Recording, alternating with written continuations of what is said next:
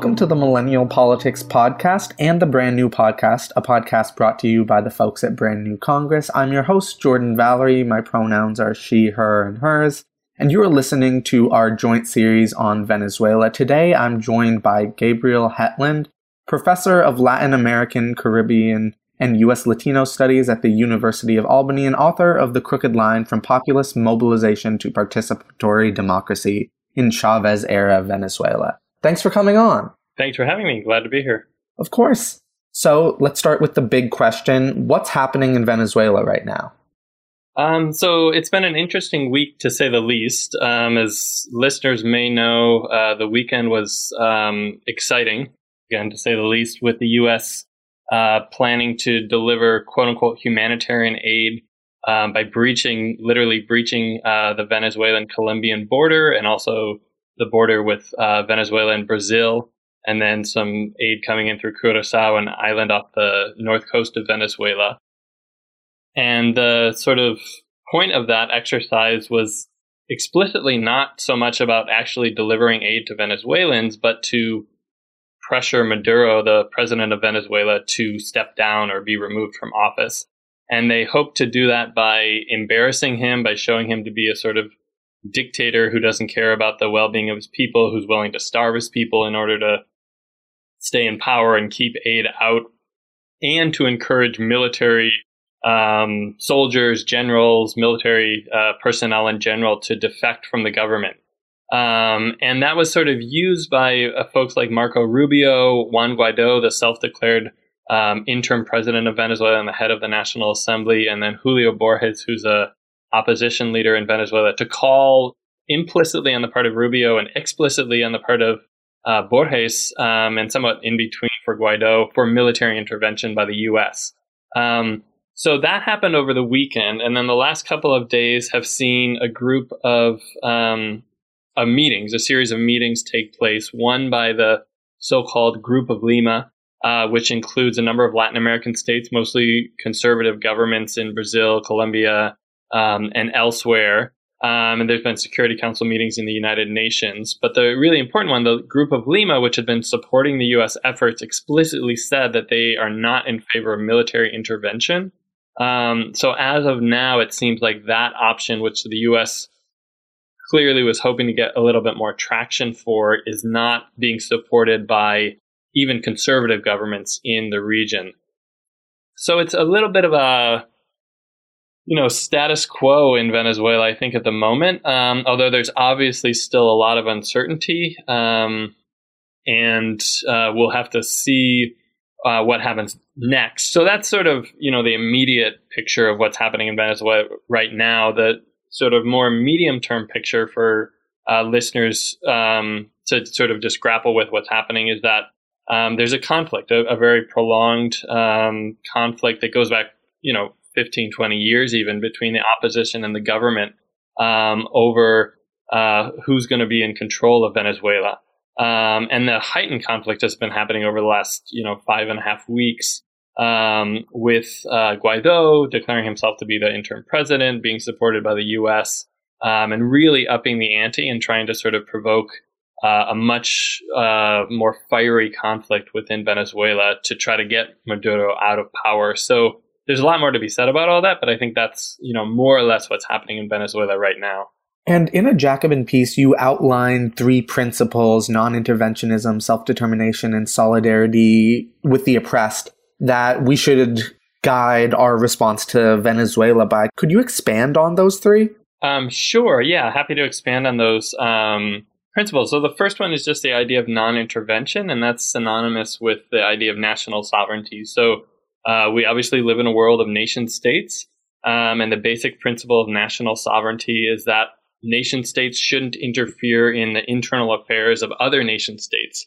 And I think for sort of you know leftists or progressives or really anyone I would say who's reasonable, this is a very important principle in particular given the inequality of the world system of nation states. There are more powerful countries, the US being the most powerful country right now, but there's other very powerful ones. Russia, China, you know, certain states in the European Union. Um, and then there's much less powerful states like Venezuela, Bolivia, Haiti, um, Honduras. We can think of many, many states. So um, over the you know centuries, more powerful states have tried to push less powerful states around. They've done this in, through colonialism, through imperialism, in a variety of ways, and through neocolonialism, neo-imperialism.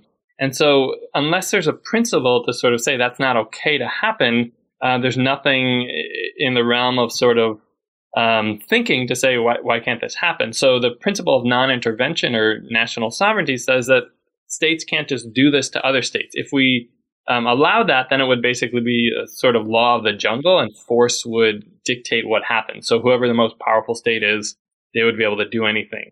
Um, so that's the basic idea of non-intervention. And I think that it, it has a clear application in the case of Venezuela. The U.S. has literally no right whatsoever to intervene in Venezuelan affairs, um, period. Um, and so the current efforts that the U.S. is making to do that, I think that people who believe in non-intervention, people who believe in not uh, national sovereignty, should be opposed to.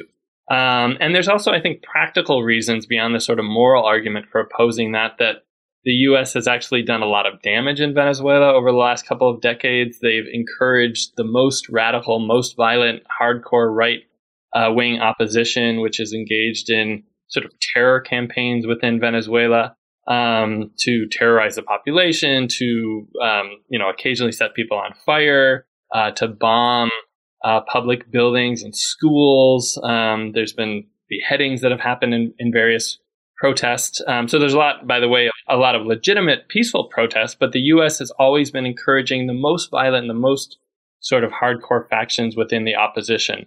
Um, and that's wrought a lot of damage in Venezuela over the years. The U.S. is also um, inflicting damage through sanctions. Um, they've been doing this for you know about five years, four and a half, five years now. Um, under Obama, continuing under Trump, and the sanctions have really escalated since 2017 and worsened an economic crisis, which we can talk about because it has complicated origins. So the US has really tried to push this agenda of regime change for a long time, and it's had bad consequences within Venezuela. Um, so I think there's a very strong case to make for this principle of non intervention. There's some exceptions that I lay out in this article where if there's a genocide happening or if there's a humanitarian catastrophe that the uh, country in question is inflicting on its own people, then there can be exceptions. I think we need to think about those exceptions, but it would be utterly absurd to think that the U.S. could argue that A, that there's a genocide, that's just not true, or B, that there's a humanitarian catastrophe that the U.S. is not responsible for in part. Um, so there's not, I think we can argue over whether there's a humanitarian catastrophe. There's certainly a very serious crisis within Venezuela now. Um, but the U.S. is one of the actors that has made that crisis worse, even though, and we can speak about this a little later, that the Venezuelan government bears a lot of responsibility, but the U.S. has played a really important role in that. So it is utterly absurd and totally hypocritical to think that the U.S. could play a, a role in stopping it. And the you know the most concrete way of uh, putting this point is right now the U.S. has imposed oil sanctions on Venezuela, which is effectively depriving the government and therefore the Venezuelan people through government resources of billions of dollars, um, probably per week, but certainly billions of dollars over the coming months. Um, and they were offering 20 million in aid over the weekend. So it's just absurd to think that they're serious about helping uh, Venezuela with aid when they're actually making things worse with their sanctions. So that's the first uh, principle. The second one is um, the idea of supporting self determination. And this one I think gets into some trickier issues with respect to Venezuela. And I think that, you know, it before entering this conversation, it's important to reiterate the U.S. has literally zero right to interfere in uh, Venezuelan affairs, period. So anything else that we might say about the issue of self determination means nothing about the U.S.'s right to interfere, which it has none uh, whatsoever. Um, so the right to self determination is simple that people should be able to participate in decisions that affect their lives, usually in the sort of more liberal democratic framework. Uh, this is considered the right to electoral democracy, the right to sort of, you know, freedom of speech and assembly and things like that. Um, and certainly the right to elect officials who will then make political decisions. In a more radical form, we can think about this much more encompassing as sort of a radical participatory democracy, even a socialist democracy, economic democracy, but that, you know, might be for another conversation.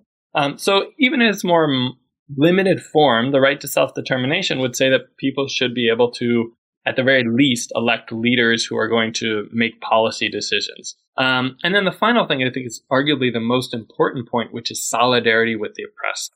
Um, so I think that, you know, the simple point there is that people on the left should not have loyalty primarily to governments that quote unquote call themselves socialist or leftist or revolutionaries, but to ordinary people, to the poorest, to workers, to the, the, groups that in Latin America are called the popular sectors. People who are the most vulnerable, the most marginalized, the most discriminated against, the most exploited, the most oppressed.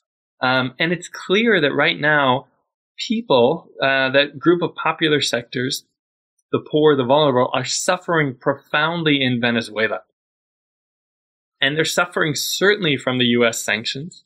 Um, they're suffering anxiety and worse from the US threats of war, but they're also suffering from a devastating economic crisis, um, which the government of Venezuela bears very significant responsibility for, for a variety of uh, reasons, not managing oil um, well, not diversifying the economy, but in particular, this um, mismanagement of a currency policy, which allowed hundreds of billions of dollars to be illicitly diverted and massive amounts of corruption to happen. So solidarity with the oppressed obviously, totally obviously means opposing uh, the U.S. sanctions, the oil sanctions in particular. It totally obviously means opposing um, the U.S. efforts to have a military solution, in quotes, to the Venezuelan issue.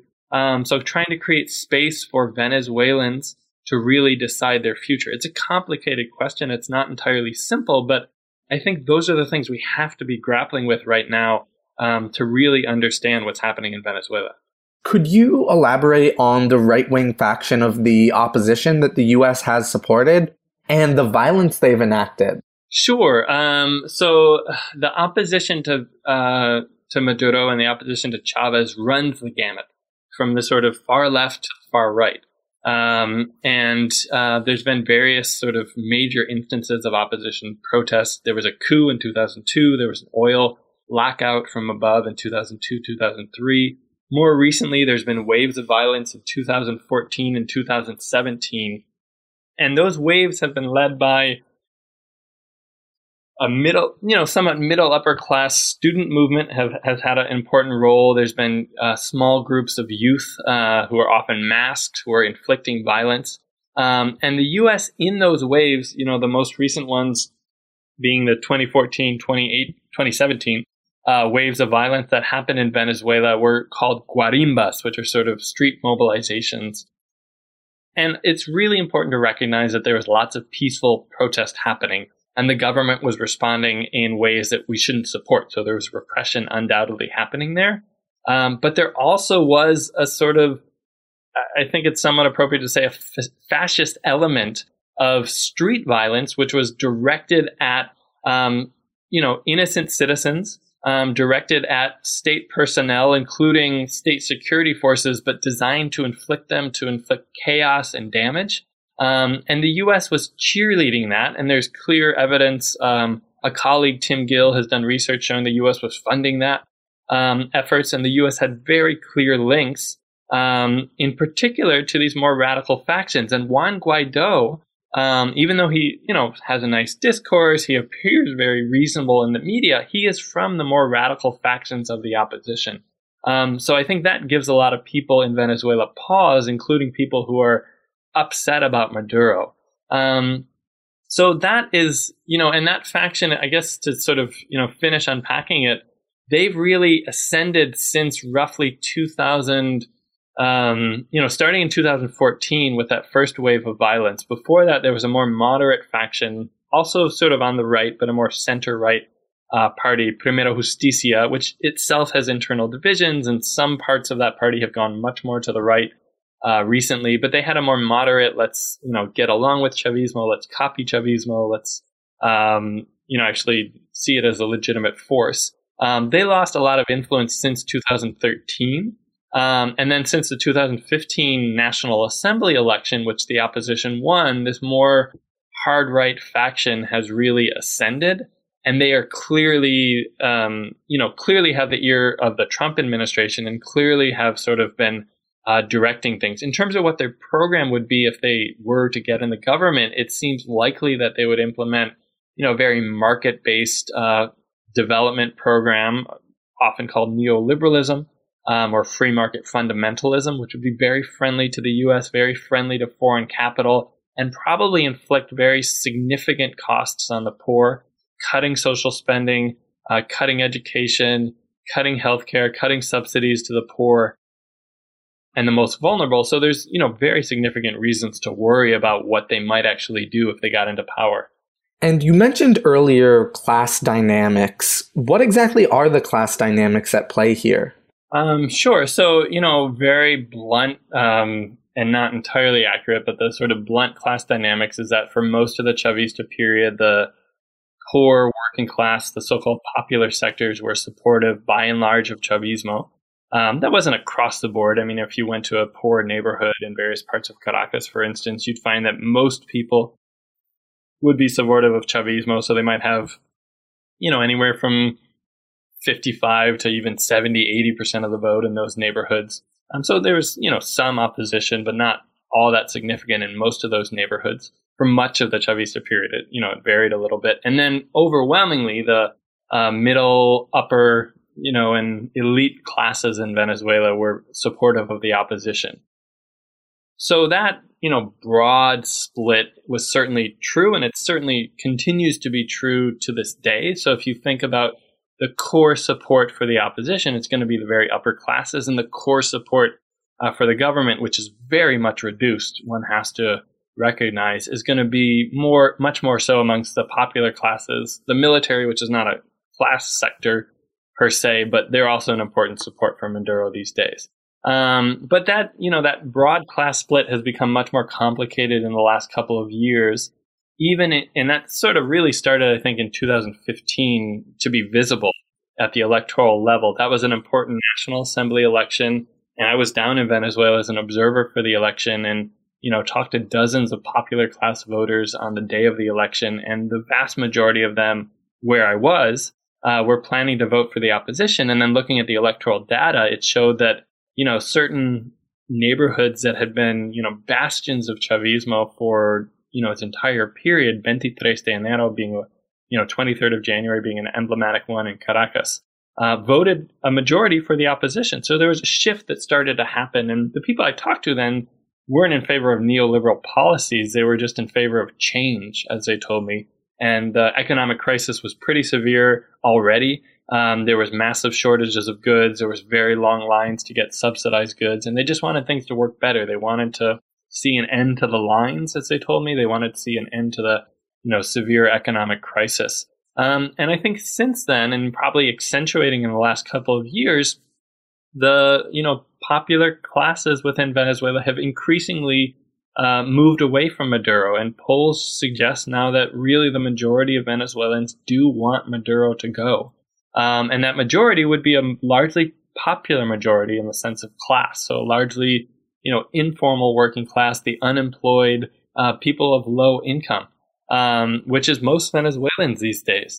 Um, and so the support for the government that we saw in the past has, you know, significantly re- reduced. That, however, doesn't translate directly into positive support for the opposition. So again, it's a complicated, somewhat messy reality that we have to grapple with that you know, there's millions of people who clearly are upset with Maduro and previously supported the Chavista project.